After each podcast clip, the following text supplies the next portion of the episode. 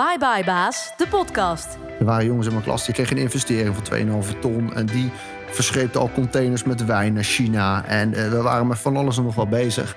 De podcast voor de ondernemer van morgen. Ik heb ooit een keer geleerd 10 voor 10. Hè, dus 10 mensen bellen voor 10 uur, elke dag. Nou ja, als je dat doet, dan ga je sowieso klussen binnenkrijgen. Bye Bye Baas, de podcast. Met Anton van Lieshout. Welkom bij de voorlopig laatste aflevering van Bye Bye Baas, de twaalfde van dit seizoen. Eh, in deze aflevering is mijn gast Bart Snijders. Hij is het brein achter Sprints en Sneakers. Geen online winkel met hippe schoenen, zoals de naam misschien doet vermoeden, maar een growth hack bedrijf dat ehm, ja, andere start-ups en gevestigde bedrijven helpt om ja, groei te realiseren. Uh, ja, uh, Bart Snijders, 34 jaar, ik woon in Amsterdam, samen met uh, Lily, mijn vriendin. nog geen kinderen, dus de luxe om lekker veel te kunnen ondernemen nog. Achtergrond niet als hardcore marketeer, maar entrepreneurship en new business venturing gestudeerd, ooit aan Erasmus. En nu uh, uh, actief met sprints en stickers in, in, de growth hacking wereld. Bekende klanten van ze zijn onder andere AD&T, de Lidl, Ora, Fit for Free. Maar wat is nou zo'n growth hacker precies? En ja, een beetje groei komt toch vanzelf. Waar heb je die mensen voor nodig? Bart, laten we even bij het begin beginnen. Want ik denk dat best wel wat mensen die naar deze podcast luisteren... ondanks dat ze hè, in, in het ondernemen zitten... of in ieder geval denken aan ondernemen... misschien nog niet helemaal weten wat growth hacking is. Ik las laatst ook nog in de krant dat de verwarring nog wel eens wordt gemaakt... met dat het echt van die, die nerds zijn die uh, proberen in te breken bij de CIA of wat dan ook. Hè? Want de term hacken zit er natuurlijk in. Maar dat heeft er natuurlijk niks mee te maken. Uh, vertel even in het kort, wat is growth hacking? Ja, dat is, het is in, in, ieder geval een enorm buzzword. Dat is wel zeker. En ja, de, er zijn nog wel wat misverstanden over wat het nu precies is.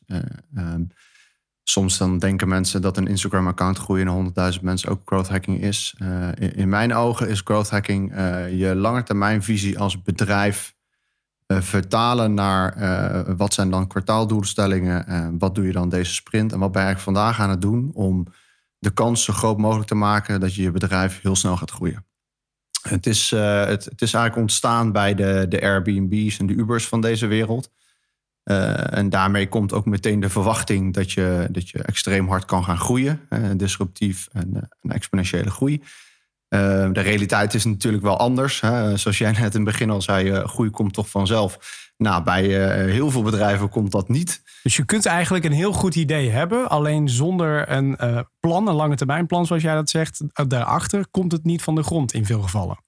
Ja, en dat langetermijnplan, je moet denk ik een idee heel snel proberen te valideren. Om te kijken of dat idee wat je hebt, of daar nou wel markt voor is. En sterker nog, wij, uh, wij gaan eigenlijk eerst een idee op de markt zetten voordat we het bijvoorbeeld bouwen. Als je het hebt over, over productjes of dat soort dingen. Zodat je heel snel weet, hey, is hetgene wat ik nu bedacht heb, uh, ja, slaat dat wel aan? Of moet ik mijn model aanpassen? Of de doelgroep die ik bepaald heb, is dat wel de doelgroep? En uh, misschien had ik wel...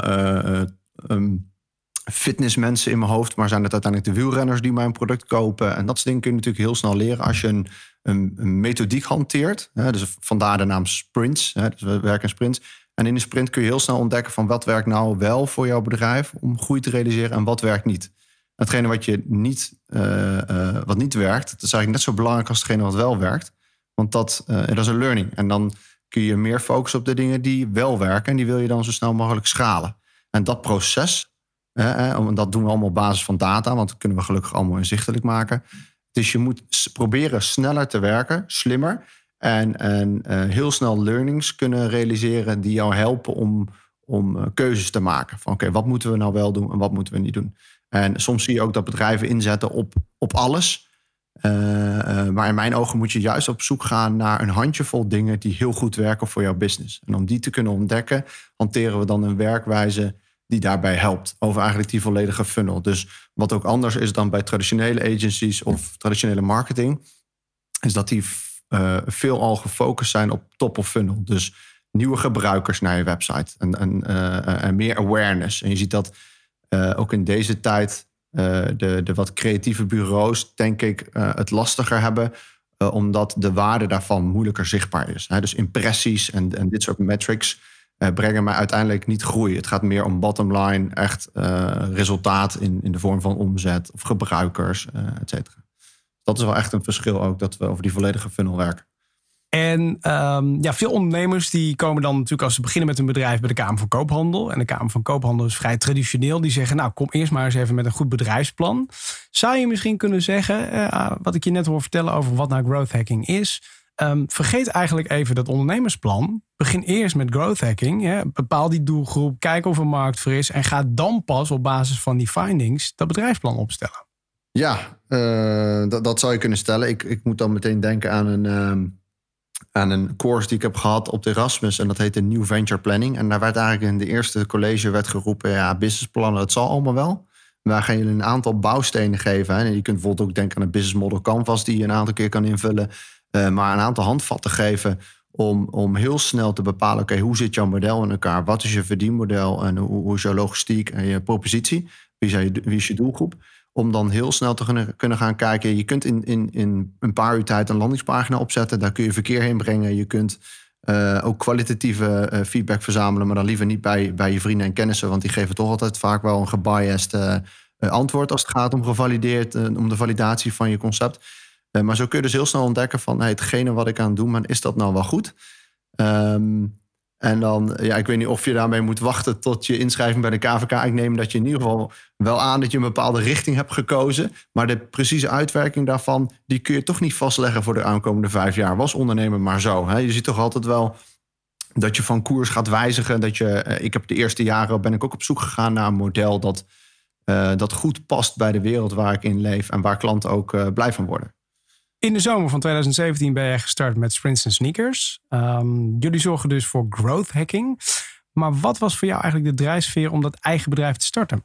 Um, als ik een klein beetje terug ga kijken naar mijn uh, carrièreverloop, um, dan zie je dat ik ooit wel op het VWO begonnen ben, maar uh, met, met MAVO van de middelbare school ben gekomen. Ik was ook heel veel met mijn handen bezig, mijn scooter en auto. En dus heb ik een werktuigbouwkunde gedaan. En en, en, toen merkte ik, oh, ik kan lassen. En toen, uh, toen zag ik al, man, hmm, nou, misschien kan ik iemand anders ook wel leren lassen. Dus toen heb ik me ingeschreven op 18-jarige leeftijd bij de KVK. En toen ben ik een lascursus gaan geven. En toen merkte ik ook wel, nou, ik moet toch ook wel doorstuderen. Hè. Er werd ook wel van mijn ouders gepoest. Van, uh, nou ja, hup, eh, ga je, doe je best. En je kunt wel, er zit wel meer in. Dus ik naar het HBO technisch bedrijf. En toen ben ik eigenlijk meer van het technisch afgestapt. En meer naar, uh, naar het bedrijfskunde stuk gegaan. En uh, ja, onderweg merkte ik al dat dat, dat, dat ondernemen er, er wel, uh, wel in zat. En, en ik heb eigenlijk toen al, ik heb, ik heb ook heel lang gedj'd. En dat is ook, ook wel een soort vorm van, van voor jezelf uh, zorgen dat je inkomsten genereert. En um, ik merkte dat, dat bij Logivisa, de organisatie waar ik hiervoor heb gewerkt, dat dat wel super gaaf was. Maar het begon toch wel weer te prikkelen om, om iets zelf te gaan doen. Zeker als je als je elke dag wel een aantal ideeën hebt van dingen waarvan je denkt, uh, oh gaaf, dat zou er ook moeten zijn. En dat, uh, ja, op een gegeven moment moet je die stap dan maar weer maken. Ja, en ik denk dat heel veel mensen, ook rond mijn leeftijd, wel op een gegeven moment gaan nadenken over wat ben ik eigenlijk allemaal aan het doen. En uh, is het wel het, hetgene waar ik dan heel veel energie van krijg. En, en wat ik nu merk is dat ik, wat ik het super gaaf vind om, om de droom van ondernemers, om daar een, een deel aan bij te dragen. Hè. Ze hebben een bepaalde visie en een droom. En als ik daar um, met de ideeën die, die we hebben en met de skills die we in huis hebben en bijdrage aan kan leveren in de positieve uh, zin, dan, uh, ja, dan vind ik dat wel super gaaf. Ja, het geeft je dus veel energie. Ik hoor dat ook bij heel veel andere zelfstandige ondernemers terugkomen. Maar het moet ook gewoon keiharde cash opleveren. Wat, wat is het businessmodel achter een growth hacking bedrijf? Ja, daar heb ik, uh, daar heb ik wel een, een, beetje mee geworsteld ook in het begin. Dus ik heb altijd, altijd eigenlijk gezegd, omdat ik ook uit die, uit die softwarehoek kom, van nou, ik ga nooit een, uh, een, een urenbusiness beginnen. En uh, nou, daar ben ik dan. Weet je, hoe je het ook went of keert, in die end is het altijd wel terug te rekenen naar een soort van urenmodel. En, en wij verkopen onze uh, dienstverlening als een subscription. En dat begint eigenlijk met, met één, twee of vier dagen per week. Um, en daar zitten dan nog wat additionele services bij. Zoals een performance dashboard, inzichtelijk maken van data, een heel belangrijk onderdeel. Uh, de, de rest van het team helpt op projecten. Dus het is een service package waar dan meer in zit dan alleen de uurtjes van de persoon die op een project uh, draait. Kijk, en een growth hacker is niet één discipline. Hè? Je hebt een team om je heen verzameld met allemaal vakkundige mensen die hun eigen eh, specialisme hebben. En samen ben je eigenlijk ja, de ultieme growth hacker als het ware. Uh, maar wat is er nou voor nodig om onderdeel te zijn van zo'n team? Wat moet je meebrengen? Um, dat is een goede vraag. Ik uh, hire character, train the skills, zeg ik dan wel eens. Het is uh, heel erg uh, op basis van mindset en drive en het willen leren. Dus die, die growth mindset, wat een belangrijk onderdeel is van, van growth hacking. Hè? Dus het, de can-do mentaliteit en, en, en het dingen, dingen willen proberen en het ook accepteren als dingen niet goed gaan. Dat is heel belangrijk. En als iemand die binnenkomt die nog niet de juiste skills heeft, maar wel heel erg bereid is om dat te gaan leren, eh, dat is eigenlijk waar, waar ik naar op zoek ben. En dat betekent ook wel eens dat ik iemand waarvan ik dacht, oké, die heeft qua skillset echt wel een heel interessant profiel. Uh, maar die op een dermate manier reageerde na het maken van de case. Uh, dat ik dacht, oeh, dan ben je hier volgens mij in deze organisatie niet aan het juiste adres. Als je niet er hangt die enorme feedbackcultuur. We proberen constant een betere versie van onszelf te worden. Dus niet alleen qua skills, maar we doen ook elke maand een experiment. Dus uh, Wim Hof koud douchen of om vijf uur opstaan. Geen vlees eten. En weet je, zo proberen te kijken wat voor effecten hebben dingen nou op jouw lichaam. En dat betekent niet dat je dat dan je, de rest van je leven koud moet douchen. Uh, maar het, uh, je, je merkt dan wel, je bent, we zijn constant onszelf aan het uitdagen om nieuwe dingen te proberen. En uh, da, ja, dat moet bij je passen. Dus als ik je goed begrijp, is eigenlijk het type persoon wat je zoekt nog belangrijker dan de skills die de persoon meebrengt. Want dat valt uiteindelijk wel te ontwikkelen. Ja, zeker. En nu ben je zelf nu eigen baas. Voorheen heb je ook voor bazen gewerkt. Um, als je jezelf zou moeten omschrijven richting de mensen die nu voor jou werken, wat voor type baas ben jij? Zo, dat is een goede vraag. Uh, wat voor een type baas ben ik? Ja, ik, uh, ik hoop dat ik heel uh, open, toegankelijk en transparant ben. ik merk af en toe toch wel dat ik iets meer autoriteit heb dan ik, ja, dan ik soms hoop. Hè. Dus ik ben toch nog wel, ik vind de baas ook altijd wel een, een woord waarvan ik denk, oeh, dat, dat heeft een hond of zo, weet je wel. Of in ieder geval, ik, ik, een soort, ik, ik, ik, ik zeg ook altijd, ik werk voor jullie in plaats van jullie werken voor mij. Want ik, ik, ik werk zes dagen per week, 10, 12 uur per dag. En um, dat doe ik om, uh, om een heel gaaf team te bouwen en om ons bedrijf te groeien. Een type baas, ik denk dat ik, uh, um, dat ik mensen wel kan prikkelen om, um, uh, om mee te gaan in mijn visie en om ja, het, het willen, willen leren en, en zich willen ontwikkelen. En een bepaalde energie ook wel meebreng, wat ook wel aanstekelijk werkt, heb ik wel eens gehoord. Uh, ik denk ook wel dat ik vrij hard kan zijn als het nodig is. Uh, en um, dat wel probeer op een manier. Ik heb in het verleden wel geleerd dat ik, uh, ja, dat, dat, ik vroeger vrij direct en, en dat dat niet altijd de juiste manier is. Dus ik heb geprobeerd een bepaalde stijl flexibiliteit op te bouwen. Waarop je dan op een manier communiceert met de personen ja, die past bij, bij degene waarmee je praat. En ehm, zonder dan eigenlijk te veel je eigen manier van voorkeur voor feedback en zo door te drukken. Dat, uh, dat, dat is wat ik van de meeste mensen hoor. En uh, ik hoop dat dat daar ook uh, mee overeenkomt in de werkelijkheid.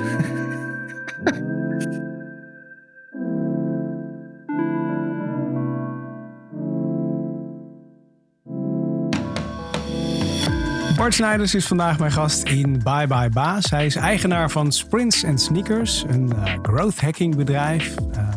Marketing nieuwe stijl als het ware zou je kunnen zeggen. Um, Bart, als wij even terugstappen naar dat eerste jaar. Je bent in de zomer van 2017 begonnen. Een goede drie jaar nu onderweg met, uh, met je onderneming. Um, waar ben jij vooral in dat eerste jaar tegen aangelopen? Wat, wat voor uitdagingen kwam je tegen waarbij je dacht... shit, dat had ik me niet gerealiseerd, maar daar moest ik echt eventjes doorheen? De uitdaging was hem natuurlijk altijd commercieel. Hè, want uh, de, de, main reden wanneer je kunt blijven bestaan is dat als je voldoende klussen hebt op dat moment. En wat ik een lastige stap vond is uh, uh, het aannemen van je personeel. En we hebben in het begin overwogen om met freelancers te werken. Um, ik geloof heel erg in een, een team bouwen, erg investeren in kennis en IP en, en gave dingen doen met het team. Uh, maar ja, zo'n eerste stap is best wel, best wel lastig dan. Hè. Je kunt in mijn ogen ook niet wachten tot je voldoende klussen hebt om iemand aan te nemen. Dus wij nemen eigenlijk, afgelopen maand zijn ook twee mensen begonnen.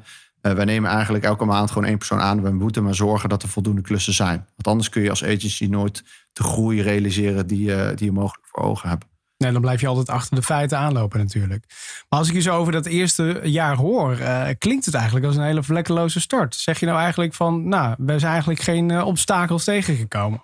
Uh, ja, nou, wel uitdagingen in het model. Hè? Dus hoe ga je te werk? Wat, uh, wat is je pricing model? En nou, ik moet zeggen dat we wel echt geluk hebben gehad met, ehm, of, of dat, dat, dat zo zelfs hebben georganiseerd. Maar we hadden vrij snel best wel mooie klanten. Bos even RD&T. En als je dat soort klanten. En, en Tosti heeft ons ook erg geholpen met het krijgen van onze eerste klanten. Want die zaten heel erg op, die, op dat creatieve stuk. En wij zaten dus veel meer op dat data- en performance stuk. Dus die samenwerking, en dat zie ik eigenlijk nu nog steeds, dat die samenwerking met, met creatieve bureaus die content en campagnes maken, samen met, met ons, dat dat wel een mooie samenwerking is. Daar wat aan te danken. En ja, dat ging eigenlijk nog best wel, best wel soepel, ja. Ja, zou, zou dat ook een tip kunnen zijn voor startende ondernemers? Hè? Want die zijn natuurlijk heel erg gefixeerd op, op zoveel mogelijk werk binnenhalen. Want je wil gewoon op een gegeven moment omzet hebben. En ja, kom maar door met die opdrachten. Alleen op het moment dat je gewoon begint, investeert, tijd investeert in een goed portfolio, wat je zegt met goede eerste klanten, is dat misschien niet een veel betere aanpak? Uh, dat helpt sowieso om een paar goede namen achter, uh, achter je eigen merk te hebben. Dat, dat helpt en dat is makkelijker voor klanten om die manier de keuze te maken. En, en wat, ik, wat ik vaak tegenkom, en misschien denk ik er nu iets te licht over, is dat ik.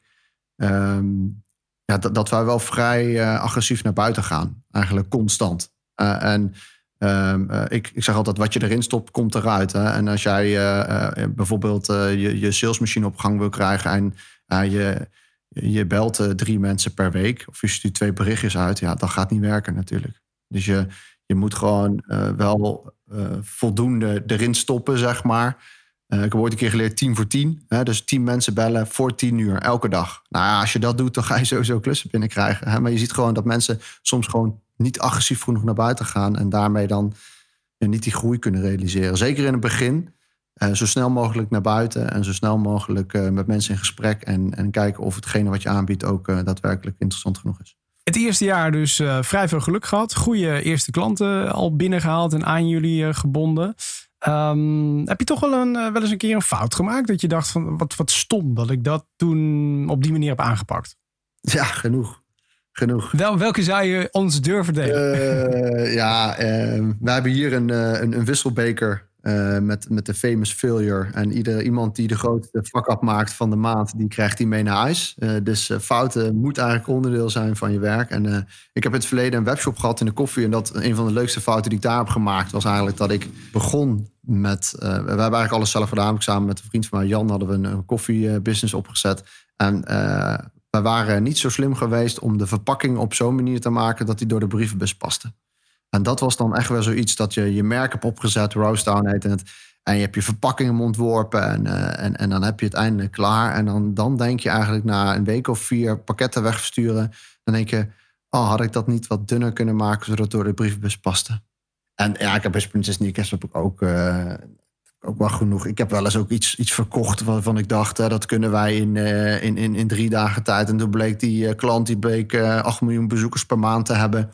Met al een aantal data scientists en AI-jongens die daar binnen liepen. Ja, dan ben je toch met bijvoorbeeld een audit iets langer bezig dan, uh, dan wat ik van tevoren had ingeschat. Maar hoe lang werd zo'n klus dan? Je dacht drie dagen en het werd drie maanden? Of, uh... Nee, het werd uiteindelijk twee weken of zo. Dus, uh, ja. en, maar goed, in goed overleg kun je dan alsnog wel even aangeven. Van, nou, okay, dus, en, en, dat is, kijk, de ene keer pak je daar je winst en de andere keer zit je daar. Dus zo leer je onderweg. En wat ik nu tegenwoordig ook heel vaak doe, is veel meer met het team praten over, oké, okay, als we dit dan gaan doen, weet weet je, hoeveel tijd ben je dan, dan mee bezig? Want sommige dingen, zeker qua als je meer die technische kant op gaat, qua development en zo, ja, dat is gewoon erg moeilijk in te schatten voor iemand uh, ja, die daar niet dagelijks mee bezig is. Nu dus Prince Sneakers, een growth hacking bureau. Uh, je hebt ook een koffiebusiness gehad, hebben we geleerd in deze podcast. Um, maar vertel eens eventjes, wie Bart hebben jou geïnspireerd om te gaan ondernemen? Ja, dat ondernemen zat er al best wel vroeg in en ik weet niet precies waar dat vandaan is gekomen. Maar echt mijn trigger die het, uh, het, het, die het heeft aangewakkerd was, was toch wel die studie op de Erasmus. Um, new venture, uh, new business venturing en entrepreneurship en new business venturing. En daar zaten gewoon heel veel jongens en meisjes in de klas die de ambitie hadden om te gaan ondernemen. En die master die was erg praktisch ingericht. Want dat vond ik heel fijn, want dat ben ik zelf ook. En het slagingspercentage was bijzonder laag. Wat wel problematisch was voor de Erasmus. Maar super gaaf voor ons. Want heel veel, heel veel studenten die hadden gewoon al een eigen bedrijf. Er waren jongens in mijn klas die, gingen al, die kregen een investering van 2,5 ton. En die verscheepten al containers met wijn naar China. En uh, we waren met van alles en nog wel bezig. ja, dat heeft mij, bij mij wel echt, uh, echt wat, uh, wat aangebakkerd. En, en ik moet zeggen dat ik ook wel toen veel presentaties gezien heb van Richard Branson en John de Mol. En van best wel, wel grootheden die, die met mooie ondernemersverhalen zeg maar, mij geïnspireerd hebben. En dat ik dacht van, ja, wauw, dat is wel... ja, dat, volgens mij moet ik ook, moet ik ook zelf iets gaan, gaan bouwen. Dat, dat vind ik ook super gaaf. Grootheden der aarde hebben jou dus geïnspireerd. Wat is het beste advies wat iemand jou onderweg ooit gegeven heeft? Um, een van de adviezen die me altijd wel bijbleef is, um, is van een ondernemer die zei, en dat is best wel een bekende uitspraak natuurlijk, wie niet kan delen, kan niet vermenigvuldigen. En um, uh, je kunt het niet alleen. Hè? Ondanks ik uh, nu niet meer samen ben met Jelle bijvoorbeeld, hè? Daar, ben, daar ben ik wel mee gestart ik, ik kan het zeker niet alleen. En er zijn heel veel ondernemers die, ja, die, die, zijn vaak toch een tikkeltje eigenwijs. En die, ja, die zijn met iets bezig en die hebben een bepaalde visie. Hè. En, en natuurlijk, soms dan hebben ze ook zo'n visie dat, dat het moeilijk is voor andere mensen om daarin te geloven. maar het alleen doen, dat is echt dat is, dat is onmogelijk. Dus, en bovendien, als je het slim samen kan doen met andere mensen, dan, dan kun je ook nog wel eens een, voor jezelf een kans creëren die veel groter is dan wanneer je dingen alleen zou doen. En um, ja, dus dat, dat is een advies die me altijd wel is bijgebleven. Ondanks ik wel graag, graag de leiding neem en graag de car track en, en, en een bepaalde uh, route uitstippel. Uh, ben ik zeker wel uh, iemand die mensen om zich heen heeft verzameld, mentoren, die mij helpen om, om niet de fouten te maken die zij bijvoorbeeld in het verleden hebben gemaakt.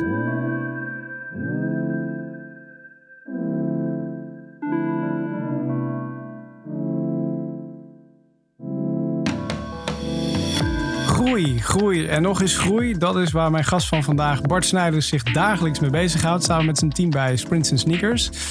Um, je bent ook aan het werk aan een boek. En dat komt zo meteen nog even kort te sprake in de stellingen. Want iedere gast in deze show wil ik ook een paar stellingen voorleggen op zijn of haar vakgebied.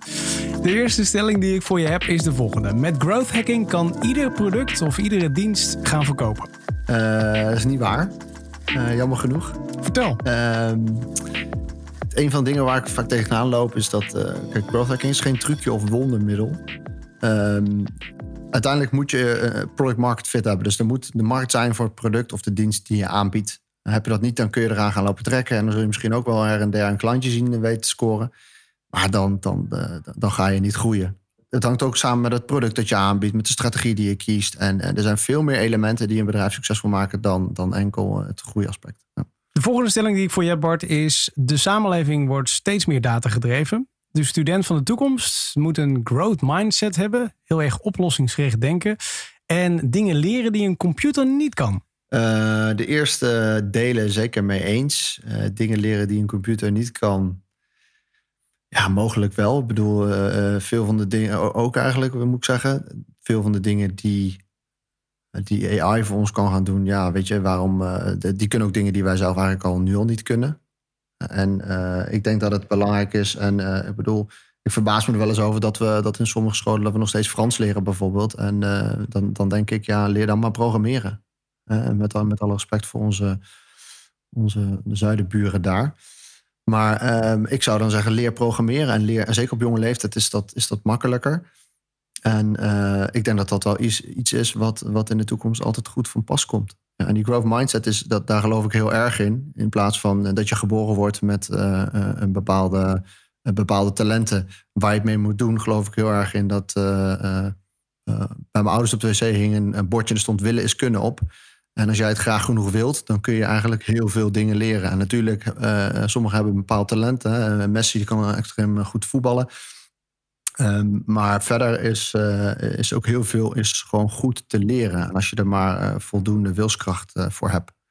Later dit jaar staan weer de Amerikaanse presidentsverkiezingen op het programma. Nu waren de verkiezingen van vier jaar geleden ontzettend omstreden vanwege het Cambridge Analytica-schandaal natuurlijk.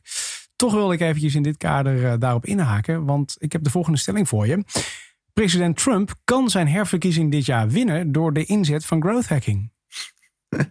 ik hoop het niet. Uh, Cambridge Analytica, ja, weet je, met de data kun je, kun je mensen uh, beïnvloeden. Dat is de positieve vorm, of bijna manipuleren.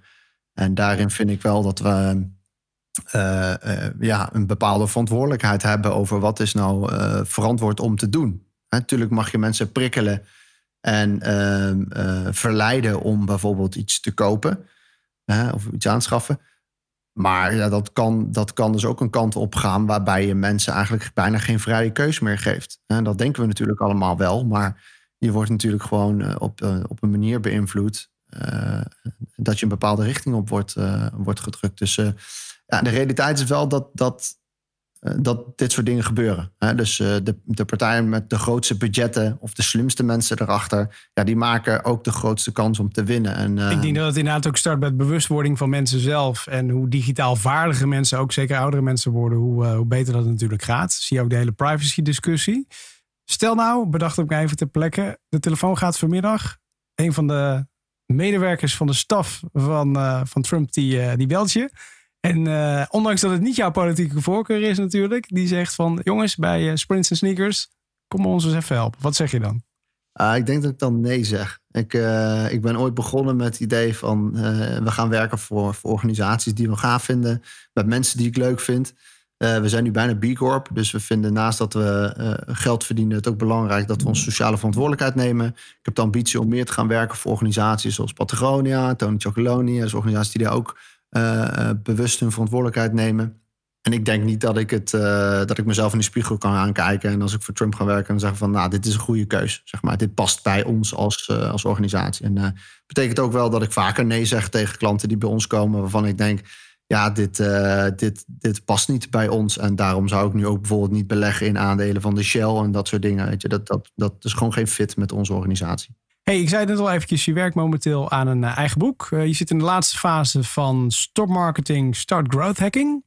De stelling is kort en krachtig die je voor je hebt. Marketing is dood. Ja, dat is een goede stelling. Ik heb natuurlijk die titel uh, op die manier bedacht dat het een beetje prikkelt. en kijk, marketing, zoals we vroeger aan marketing dachten, hè, zoals veel mensen ernaar keken, laat ik het zo zeggen. Dus fluffy, niet meetbaar, uh, bezig met awareness en dat soort dingen en zo. Dat, ik vind dat dat niet meer bestaat. Uh, dus je moet.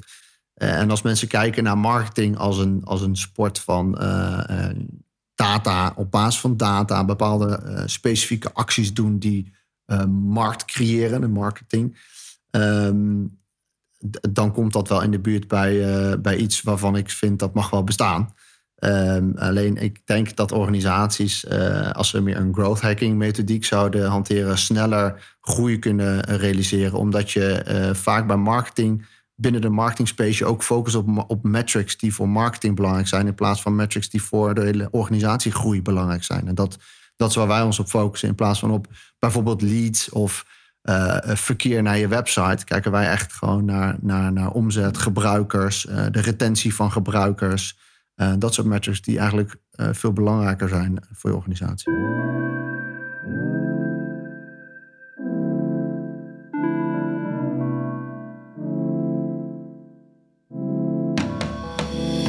Sprints en Sneakers, in de zomer van 2017 uh, geboren. Um, ik heb vandaag in deze uitzending van Bye Bye Baas Bart Snijders bij me. We hebben het natuurlijk al uitgebreid over die sprints gehad, maar waarom die sneakers? De sneakers, het ehm, ik heb, ik heb een tijdje bij, uh, bij Frisse Blik gewerkt. En uh, toen liep ik altijd netjes een pak bij, uh, bij grote corporates van, van Nederland. En ik merkte daar eigenlijk dat dat gewoon eigenlijk niet mijn ding was. Dat was niet de ondernemersomgeving waar ik in wilde zijn. En ondanks ik wel vast wel wat goede dingen heb gedaan, hoop ik, kon je daar dan toch niet de impact maken waar je naar op zoek was. En, ehm, dus de sneaker zegt eigenlijk iets over onze cultuur. We zijn geen adviesbureau. We, zijn niet, uh, we komen je niet vertellen hoe je het allemaal zelf moet doen. Uh, we gaan echt hand in hand met onze klant. Uh, we zitten ook vaak fysiek aanwezig bij onze klanten. En het, het, het, het is een cultuurdingetje, dus we lopen graag op sneakers. Wat is het laatste paar wat je hebt gekocht? Het laatste paar heb ik gekregen van mijn vriendin. En dat waren een paar custom New Balances. Dus ze kwamen geloof ik recentelijk met, met de mogelijkheid om die zelf te ontwerpen. En dat heeft ze voor mij gedaan. Dus dat was wel heel cool. Goed om te horen dat jullie geen ruzie hebben over wie de meeste schoenen heeft. Dat is een goede zaak. De stap naar zelfstandigheid die jij gemaakt hebt enkele jaren geleden. Uh, ik denk dat ik hem al aan voel komen, maar ik ga het je toch vragen. Hoe kijk je terug daarop? Ja, ik, uh, ik denk dat dat uiteindelijk een hele goede keuze is geweest. Um, het is, het is geen makkelijke keus. Zeker niet als je natuurlijk uh, stabiliteit hebt en een goed inkomen. En uh, dat brengt ook onzekerheid met zich mee. En ik weet dat mijn ouders ook nog wel dachten van... hoe, wat gaat hij nou weer doen? En dat was hetzelfde eigenlijk als toen ik na de universiteit zei van... nou, ik ga niet werken voor, voor een werkgever, maar ik ga ehm, zelf ondernemen. Toen was nee, nee, ga eerst maar ervaring opdoen. En achteraf gezien ben ik wel heel erg blij met die keuze die ik gemaakt heb. En uh, heb ik ook heel veel, heel veel lol uh, uh, beleefd in, in dat avontuur. En um, als ondernemer is het, is, het, is het soms heel leuk en soms heel uitdagend. En dat, ehm, ja, ik vind het geweldig dat ik de mensen om me heen kan verzamelen. waar ik het leuk mee vind om te werken. En, ja, je zit echt in de driver's seat. Bart, waar ben je het meest trots op als je op de afgelopen drie jaar terugkijkt? Ja, waar ben ik het meest trots op? Ik heb laatst uh, vernomen uit feedback van mensen dat, ik, uh, dat we misschien soms iets meer moeten stilstaan bij onze successen. Um, maar ik ben heel goed in het. Uh, in het ja, oké, we hebben drie keer de omzet gedaan van vorig jaar. Maar nou, volgend jaar heb ik weer drie keer de omzet. Dus dat, het, het, stilstaan bij wat je gerealiseerd hebt. Um, ja, dat dat doe ik niet altijd, want ik ben vooral weer bezig met de volgende stappen. Uh, en waar ik trots op ben is dat ik... Uh, kijk, Jelle en ik zijn vorig jaar maart zijn wij, uh, wij besloten van... oké, laten, laten onze wegen hier scheiden. En ik ga door met Sprints en Sneakers. En dat was in het begin echt wel een spannend moment. En uh, heeft ook wel wat, wat nachten met minder slaap gekost. Um, maar uiteindelijk heb ik toen gezegd... oké, nu ga ik het op de manier doen zoals ik het eigenlijk voor ogen had. En ja, we zijn van, van drie man naar dertien man gegaan... in iets meer dan een jaar tijd... Uh, ik heb uh, een boek geschreven die ik uh, echt een keer moet gaan afronden nu. En de laatste loodjes die weg het zwaarst. Ehm, ik heb mijn eerste overname gedaan, twee maanden geleden. Ehm, dat vond ik ook spannend en gaaf. en ja, eigenlijk als ik het dan zo samenvat dan zijn dat wel dingen waar ik, uh, waar ik best wel trots op mag zijn. En waar ik niet zo vaak bij stilsta. Maar als ik het dan nu zo zeg, dat ik denk van... Uh, nou, misschien moet je daar wel gewoon uh, best wel trots op zijn. En, nou, dan spreken we gewoon bij deze met elkaar af. De komende drie jaar ga je veel vaker stilstaan bij je successen. Je hebt al een aantal mooie beschreven waar je op terug kunt kijken. Maar inderdaad, along the way ben je steeds weer bezig met de volgende stap. Waar staat Sprints Sneakers over vijf jaar wat jou betreft? Zo, vijf jaar. En vijf jaar, uh, die heb ik nog niet bepaald. Um, ja, kijk, wij hebben wel de ambitie om, om zeker in Europa uh, de, de grootste en, en, leidende agency op het gebied van growth hacking te zijn. En we werken op vrijdags niet voor klanten om ook te zorgen dat we de beste zijn. En niet alleen de grootste. ik, vind, ik zou het gaaf vinden als we dan heel veel organisaties, mooie merken kunnen inspireren om samen met ons op een manier te werken waarmee ze uh, een grotere kans hebben om succesvol te worden. Uh, en als dat dan ook nog voor een heel groot deel het liefst allemaal organisaties zijn die goed doen, dan uh, heb ik volgens mij wel mijn doel bereikt. En dat zal dan in de praktijk ook wel betekenen dat we hopelijk met in ieder geval meer dan 100 man zitten. Maar niet in pak. Niet in pak, allemaal sneakers. Ja. Hey, tot slot Bart, want uh, we zijn alweer aan het einde gekomen van deze aflevering van Bye Bye Baas. Um, wat voor tips zou jij nog met startende ondernemers die naar deze aflevering luisteren willen delen? Mijn tip zou zijn, uh, ga zo snel mogelijk naar buiten. Uh, en, en, en, laat je niet tegenhouden tot, tot, tot dingen die, die vertragen. Dus nee, een andere, iemand die een hele mooie website moet bouwen voor je... of een heel mooi merk wat ontwikkeld moet worden er zijn zoveel middelen beschikbaar om heel snel naar buiten te treden en te kijken van hey, hetgene wat ik ga uh, heb bedacht, uh, werkt dat nou, slaat dat aan? En hoe sneller je naar buiten gaat, hoe sneller je feedback krijgt, hoe sneller je weer uh, je, je model kan aanpassen en daarop kan anticiperen. En je kunt in principe ook al klanten krijgen voordat je überhaupt je model of propositie helemaal hebt uitgewerkt. Dus dan kun je al hoorde ik een case gelezen van iemand die, die, die verkocht al een softwareproduct. En toen uh, gaf hij aan van, nou oké, we zijn zo druk, we kunnen pas over drie maanden implementeren. En toen heeft hij in drie maanden tijd heeft hij dat product gebouwd. Uh, dus dat zou, uh, dat zou mijn, mijn advies zijn om gewoon, ga zo snel mogelijk naar buiten. Bouw een landingspagina, ga testen. Probeer je eerste klant te krijgen. Dan weet je, oké, hier zit wat in. En dan kun je vanuit daar weer verder gaan, gaan bouwen. In plaats van het binnen te proberen te bedenken. Want dan krijg je, krijg je weinig feedback. En dat was het ondernemersverhaal van Bart Snijders. Wil je meer weten over zijn onderneming? Kijk dan op sprintsensneakers.com. En dit was voorlopig de laatste aflevering van Bye Bye Baas alweer. In het najaar zijn we terug met seizoen 2, dus graag tot dan. En in de tussentijd vergeet je niet te abonneren op deze podcast. En volg natuurlijk @byebyebaas op Instagram. Dan weet je als eerste wanneer het nieuwe seizoen weer begint. Ik ben Anton, dit was Bye Bye Baas. Geniet van de zomer en vergeet niet, starten doe je door te stoppen met praten en te beginnen met doen.